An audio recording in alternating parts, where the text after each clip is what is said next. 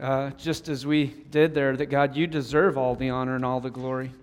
And the reality is, we probably would stand and give an ovation for the Chiefs or the Royals or whatever else we may do that. But God, we stand in awe and honor and respect of what you have done and how Jesus has accomplished everything for us.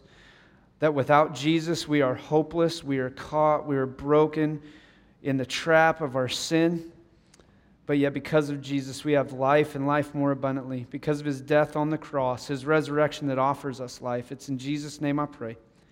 Amen. If you have your Bibles, turn to Philippians chapter 2. We're going to continue our Joyride series. As we continue our Joyride series, I want to ask you this question How important is attitude in your life? How bad or how good do you respond to somebody when they have a bad attitude toward you?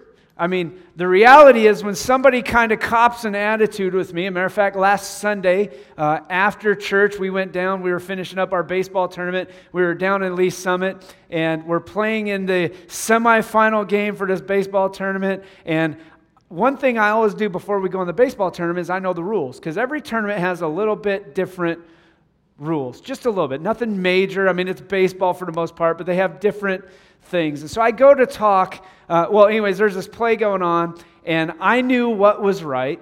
And I go into the ump, and I'm like, hey, well, hold on. Here's the deal. And the other coach comes in, and he decides he's just going to be a jerk.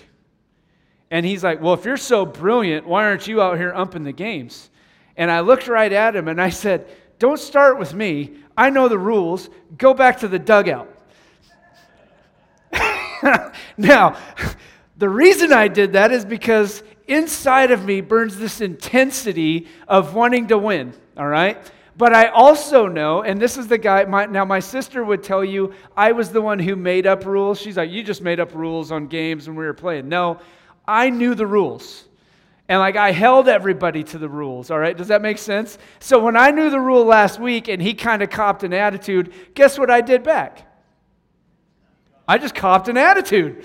It's like, you're stepping up at me, you kind of kind of bow up. I'm going to bow up on you. Just go back and do your job. You go back and you coach your team. I know the rules. We're good to go. Attitude is everything. And while you think about that, we're going to read uh, Philippians chapter 2, and we're going to actually start in verse 1. Matt preached last week, did a phenomenal job last week talking about these first verses. We're going to plug in to 5 through 11. But while we're doing that, I want to read everything kind of in its context so we can begin to wrap our minds around what Christ or what Jesus is trying to say to us through the words of Paul. So listen to what he says, chapter 2, verse 1. If you have any encouragement from being united with Christ, if any comfort from his love, if any fellowship with the Spirit, if any tenderness and compassion, then listen, make my joy complete by being, what's he say? Like minded, having the same love, being one in spirit and one in purpose.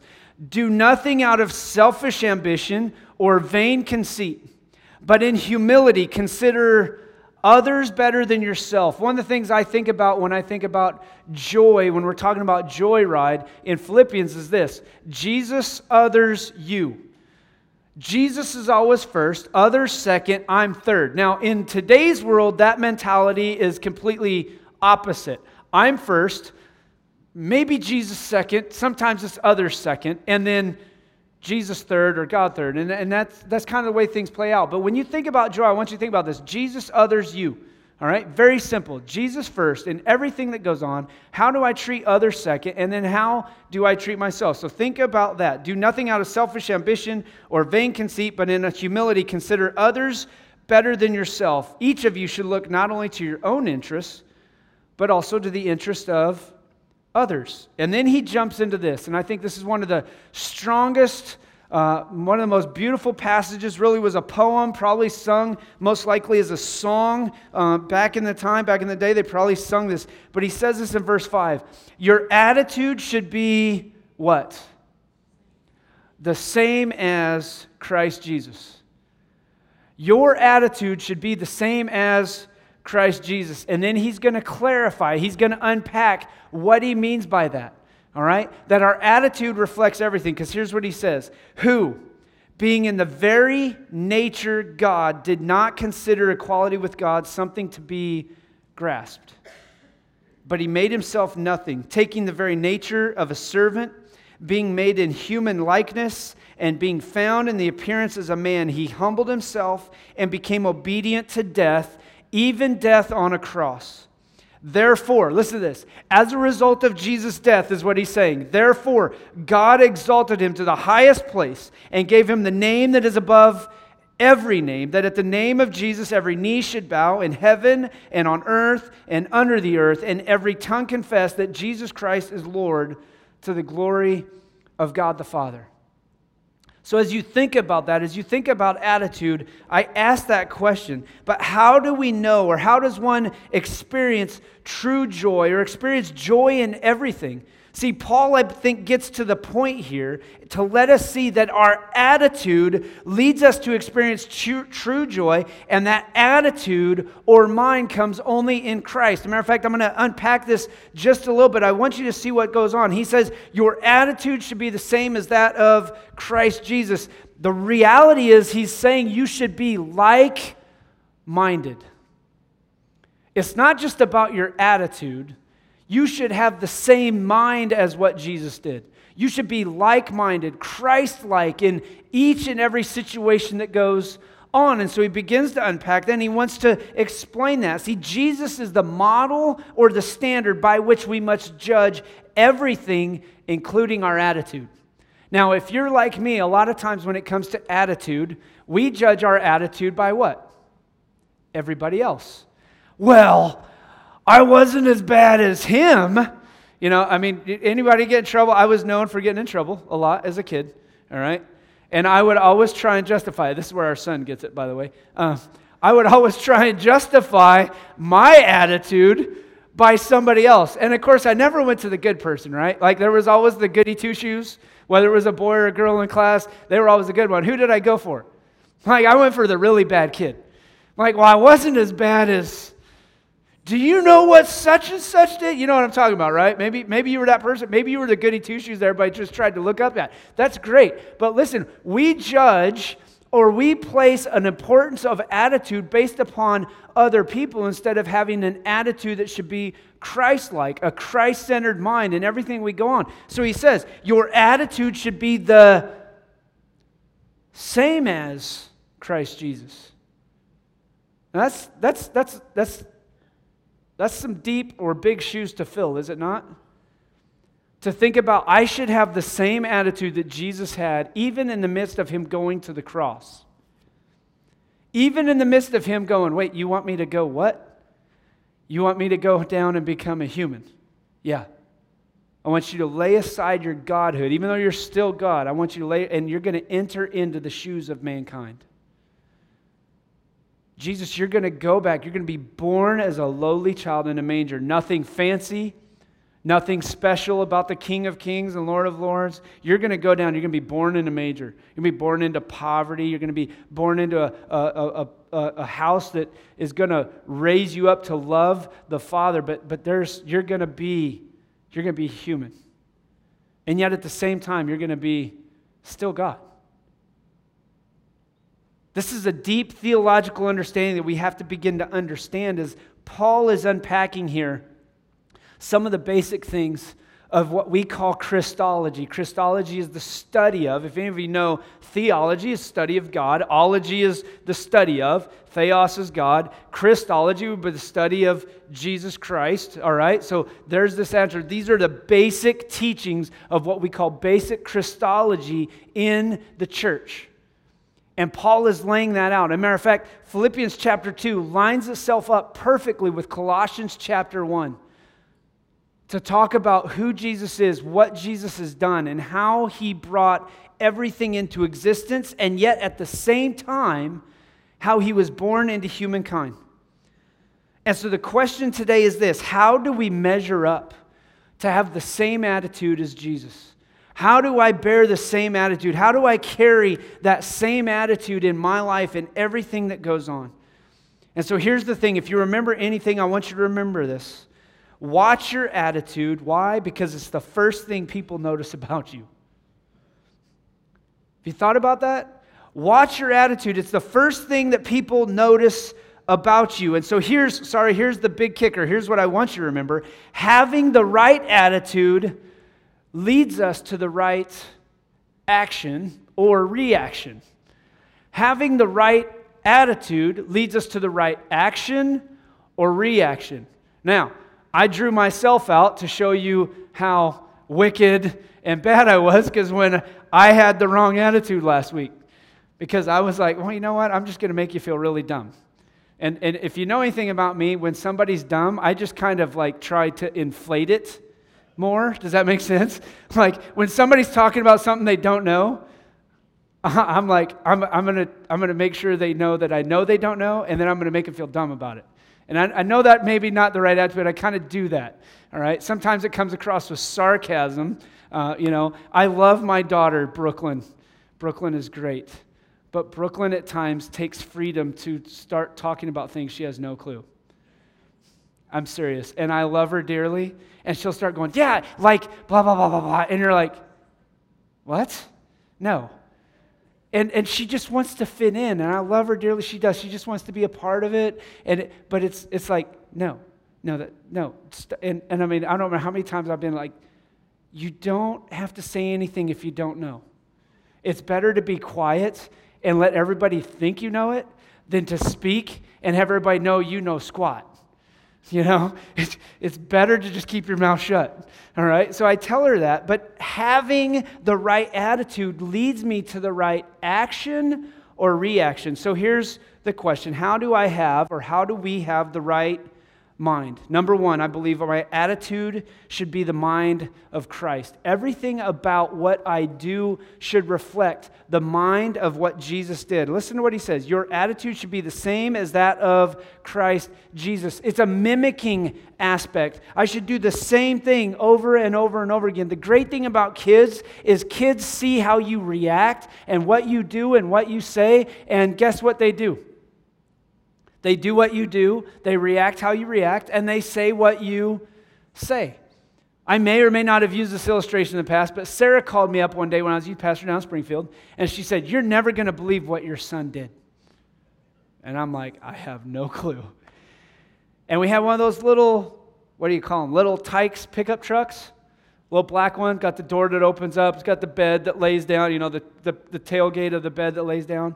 And Ethan was in the backyard, and he's driving and he goes, Why don't you watch where you're going?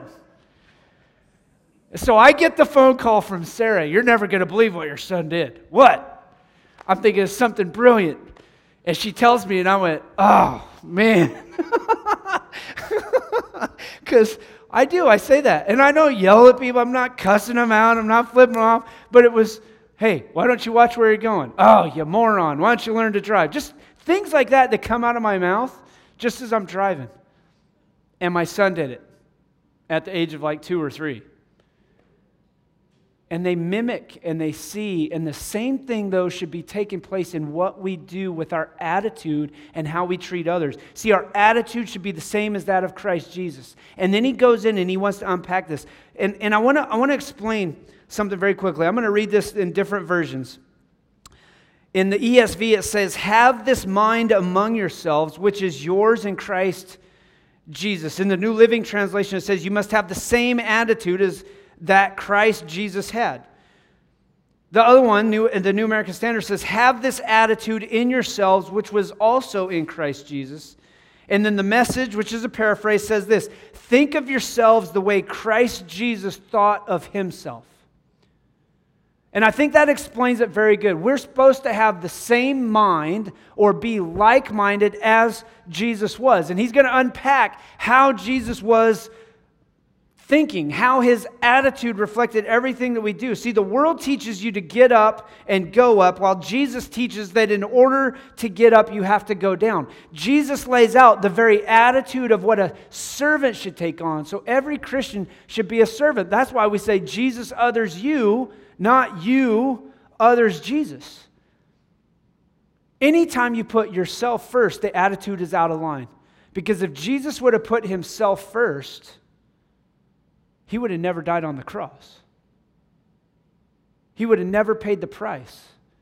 Instead, acting as a servant, asking as the, the suffering servant that we see in Isaiah chapter 53, he pays the price.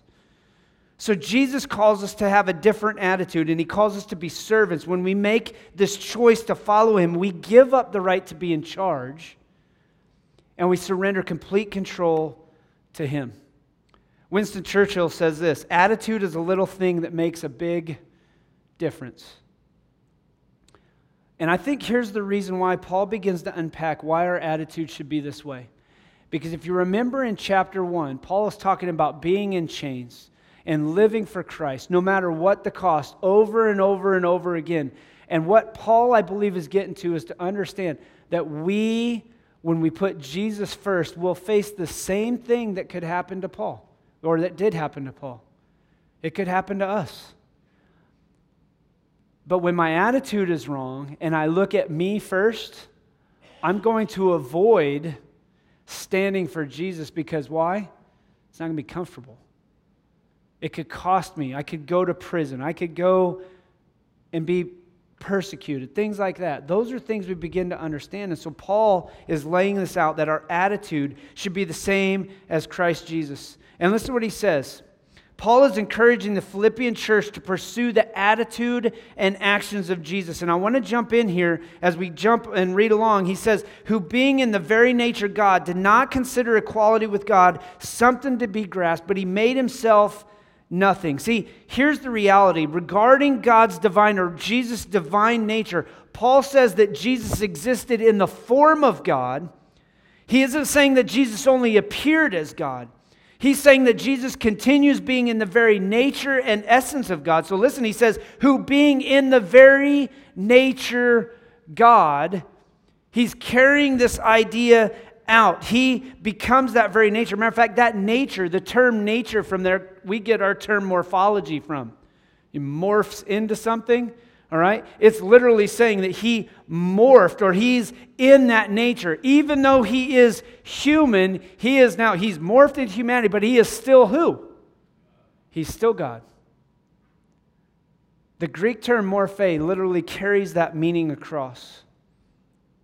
He isn't saying that he only appeared as God, he is saying that Jesus continues being in the very nature and essence God while at the same time being human. That's why you'll hear people say God or Jesus was 100% man, but yet at the same time 100% God.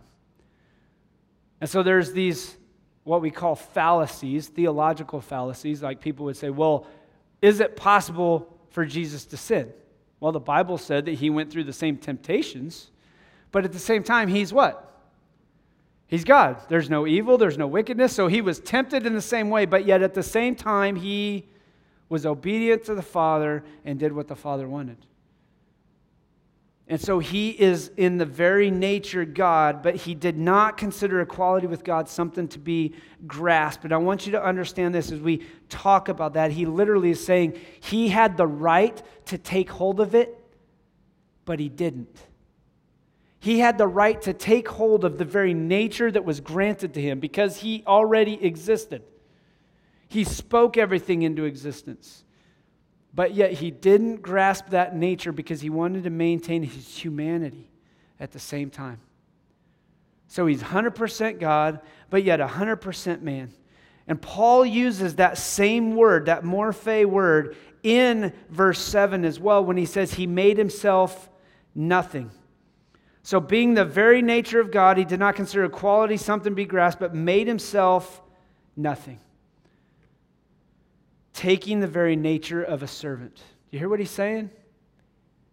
Not only did he reject, I don't want to say he rejected, not only did he not grasp the deity aspect of it, all right, but he then made himself a servant. So even though he was God, he did not just completely go, okay, well, this is what we're going to do he still was human. And he still walked forward in obedience, and he still obeyed the very thing that God the Father laid out for him. So, our attitude, how do we have the right mind? Our attitude is the very thing we have to do. My attitude should be the mind of Christ. Number two, the mind of Christ, listen, lays aside your rights and your position. All right? The mind of Christ always lays aside your rights and your position. One of the things that I think is a struggle for so many people in today's world, especially, I believe, even, even in the church, is anytime my rights are to be laid aside or my position is to be laid aside to serve other people. Isn't that the hardest thing we face? The minute you're calling me to become uncomfortable, the minute you're calling me to lay down what is my right, the minute I lay those rights down, are you kidding me? I'm not giving those up. There's no way I'm giving that up. And what Jesus says is look, I had the rights. Paul is laying this out, who being in the very nature of God did not consider equality with God something to be grasped, but instead he made himself nothing. He had the opportunity, he had the power, he had the right. Why? Because he is the supreme example of everything that ever existed. He is the perfect one, the righteous one, the holy one. But yet, at the same time, in the midst of that, Jesus, in his example, gives us a great example of what it means to be humble and selfless. He leads the way in humility and selflessness. And so, if we're to have the right attitude or the right attitude or the mind of Christ, then we should lay aside our rights and our position and have an attitude of humility and selflessness. In a world today that is all about you, Jesus is saying it's not about you. In a world today that says you got to get one up on everybody else, Jesus is saying, no, no, no, no, no, no. Go down. Serve. That's a hard thing. The reality of that is this most of us, when we talk about that, we start to think about ways we can do it, but putting it into practice in our lives, that's another thing. Why? Because now I got to give up my rights. Now I might have to give up position. One of the greatest things I've learned about leadership is leadership is not about dictatorship. Leadership is about serving the people you work with. And the great thing about it is, uh, is a humble leader always has followers. A leader who says, you know, there's nothing too low for me, will always have people who will follow them. But a leader who says, I'm too good to do things, doesn't have a lot of followers. They have a lot of people who are going to take orders, maybe to keep a job, but they may not have a lot of followers or people who are going to do what they want to, to do. See, Jesus had all the rights of deity, of being God, and yet he surrendered his rights to manifest himself as the God of all glory and splendor. Listen again, who being in the very nature God did not consider equality with God something to be grasped, but he made himself nothing taking the very nature of a servant, being made in human likeness, and being found in appearance as a man, he humbled himself and became obedient to death, even death on the cross. See, the mind of Christ calls us or chooses to serve, to serve others. See, humility is one of those great characteristics that we all want to have, but nobody wants to claim it, right? I mean, we all know the standard joke oh, my humility is the best thing I like about me. Wait. That's not humble. That's not humility.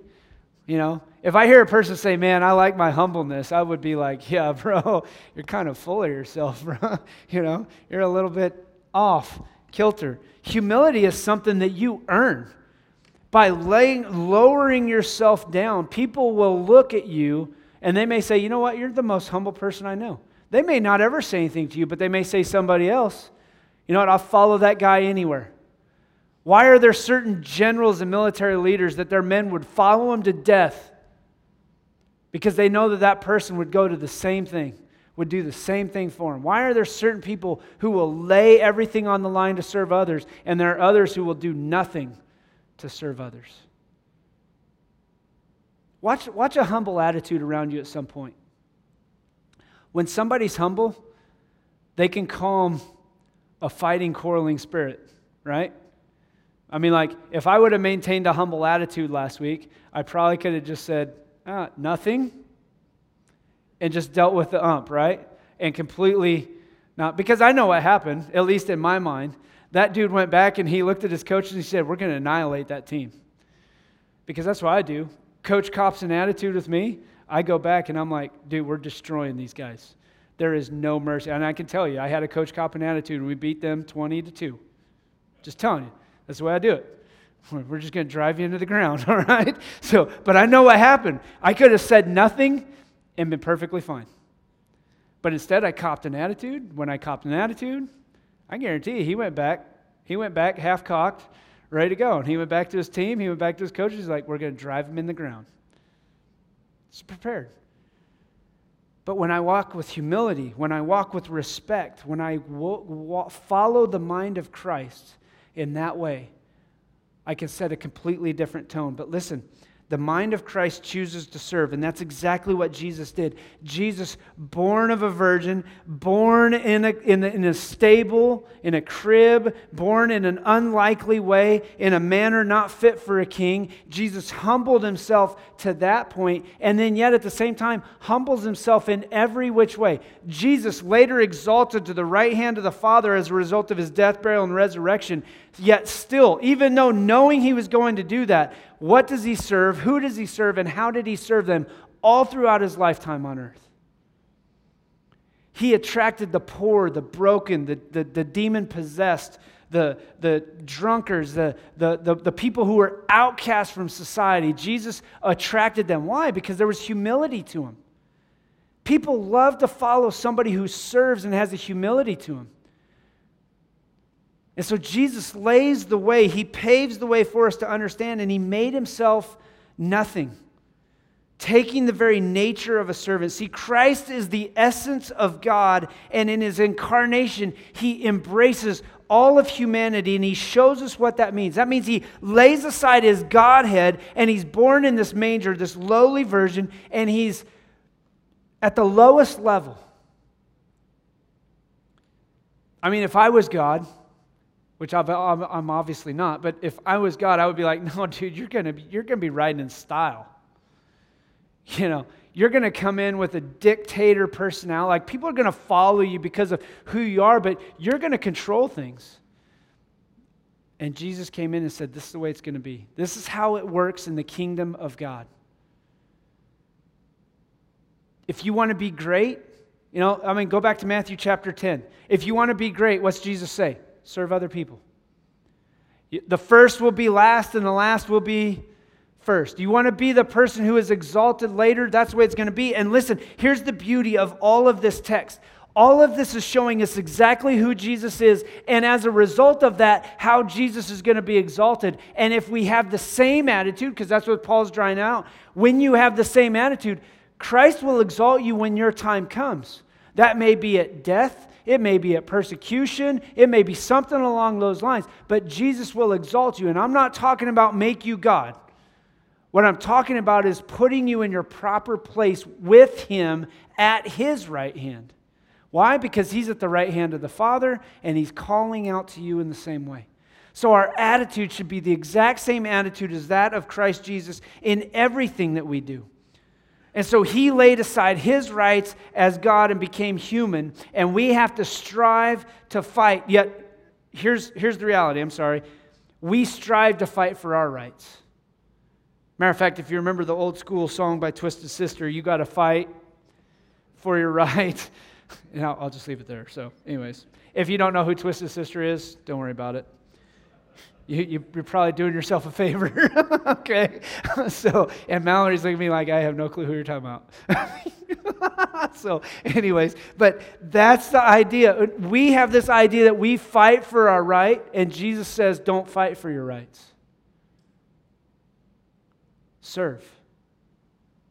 Love others. And here's the beauty as he wraps this up. Paul lays it out. Listen to what happens as a result of Jesus' death. And you have to remember that Jesus' death on the cross pays the price that we cannot pay. We can't bear on our own, no matter how much money you bring in, no matter how good you think you are, no matter what you do, you cannot pay the price that Jesus paid for you. You cannot earn God's grace. God's grace is given freely through the blood of Jesus Christ, through belief in Jesus Christ. And that's what he offers. And he says, I offer you life and life more abundantly in Christ. And so in verse 9, listen to what happens. Therefore, God exalted him to what? the highest place, and gave him the name that is above every name. And here's the thing we have to begin to understand because we know what's going on, but he says that he gave him the name above every name. That at the name of Jesus, every knee should bow in heaven, on earth, and on earth, and every tongue confess that Jesus Christ is what? Lord. Yahweh. If you remember our name series when we jumped into it, this phrase, highly exalted, literally means to, I, I, mean, I can't, to super exalt Jesus Christ, to lift him up to the highest point. No one ever is exalted like this except for God. No one will ever be exalted like that except for God. Jesus is an exalted class by himself. He came down to earth, and as a result of his obedience to death on the cross, he is exalted to the highest point so that he is the name above all names, that every, at the name of Jesus, every knee would bow and every tongue will confess. And here's the reality based upon Scripture every knee will bow at some point in time, either in obedience and understanding and belief, or in depravity and hurt and anguish. Every knee will bow and every tongue will confess that Jesus Christ is, listen, Lord. And I want to remind you that Jesus Christ is Lord echoes Isaiah chapter 42, verse 8, where it says, I am the Lord. If you remember the name Yahweh, I am Yahweh. That is my name. My glory I give to no other. So when he says at the name or at the name of Jesus every knee should bow in heaven and on earth and under the earth and every tongue confess that Jesus Christ is Yahweh. The Lord. The one who redeems, the one who paid the price, the one who sacrificed for his people. See, Jesus has the exact same exalted lordship as the Father because the Father gave it to him. And that's exactly what's going on. That God exalted him to the highest place. Think about this. At the name of Jesus, every knee should bow. I mean, I'm just going to try and put this into perspective. Let's say you go to the Chiefs game or the Royals game. What do we got? Like 73,000 people at Chiefs game, maybe 45 at the Royals game. Could you imagine just being at just that location? And all of a sudden, the name of Jesus rings out over the loudspeaker, and everybody drops to a knee. Now, I don't know what that does to you, but think about the chills that might go up your spine. Because to me, just standing for the national anthem always gives me chills. Always. And that's the national anthem that means nothing for my eternity. But imagine standing. That's just 70,000 people or 45,000 people. Imagine standing somewhere when at some point every knee bows.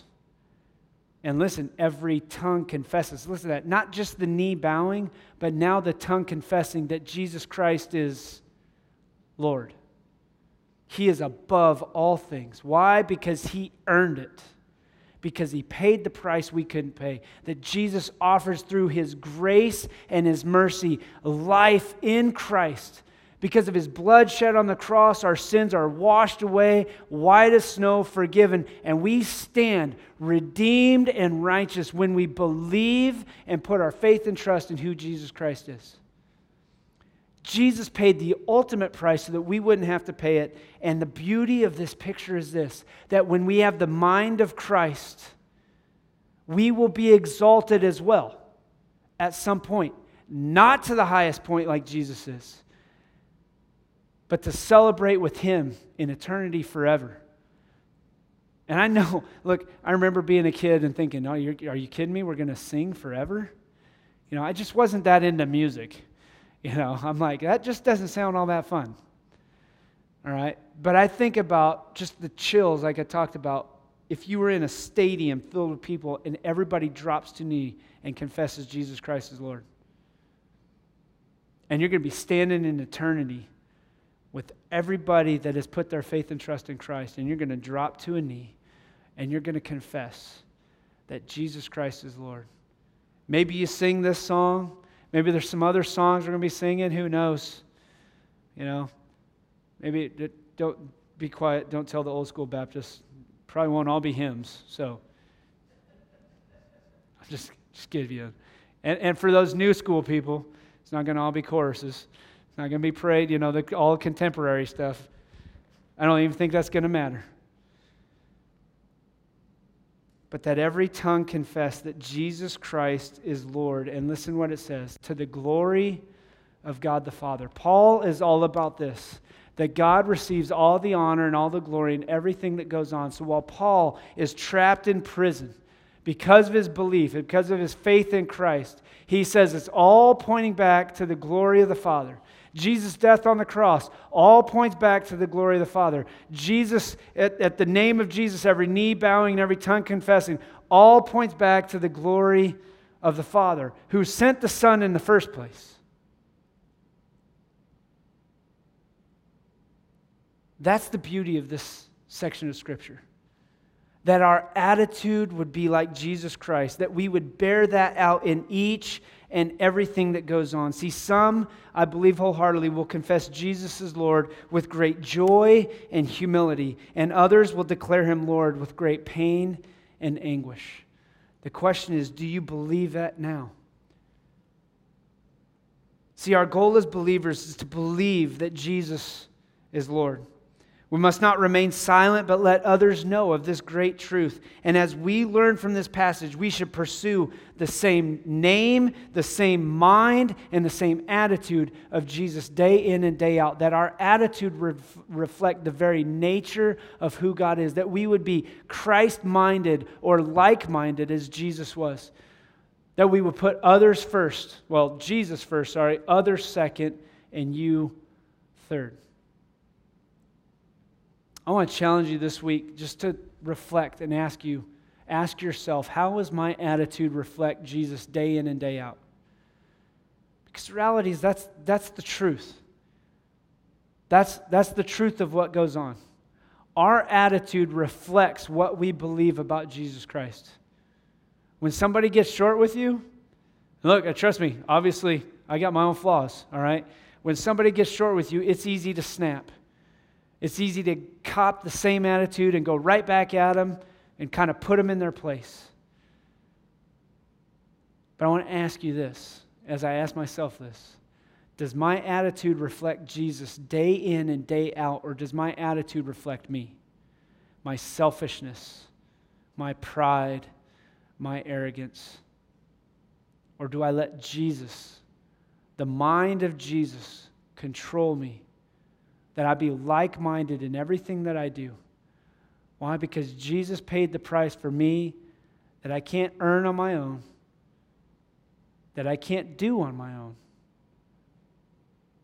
And one day I'm going to be the one bowing before Jesus, confessing him as Lord. And I can confess him as Lord now and celebrate later, or I can deny him as Lord now and worry about pain and anguish later. But remember that at the name of Jesus, every knee will bow and every tongue will confess that Jesus is Lord. Let's pray. God, there's so much to unpack in that text. We could almost honestly probably spend a month going verse by verse to break that down, but to see the big picture, to see the big picture that it should be Jesus first, and others second, and ourselves, you third. And God, we thank you for the fact that Jesus' humility and his service, his lowliness and lowering himself down and becoming obedient to you, taking the very nature of mankind, not grasping what he had the right to grasp for, which was his, his deity, his, his Godhead.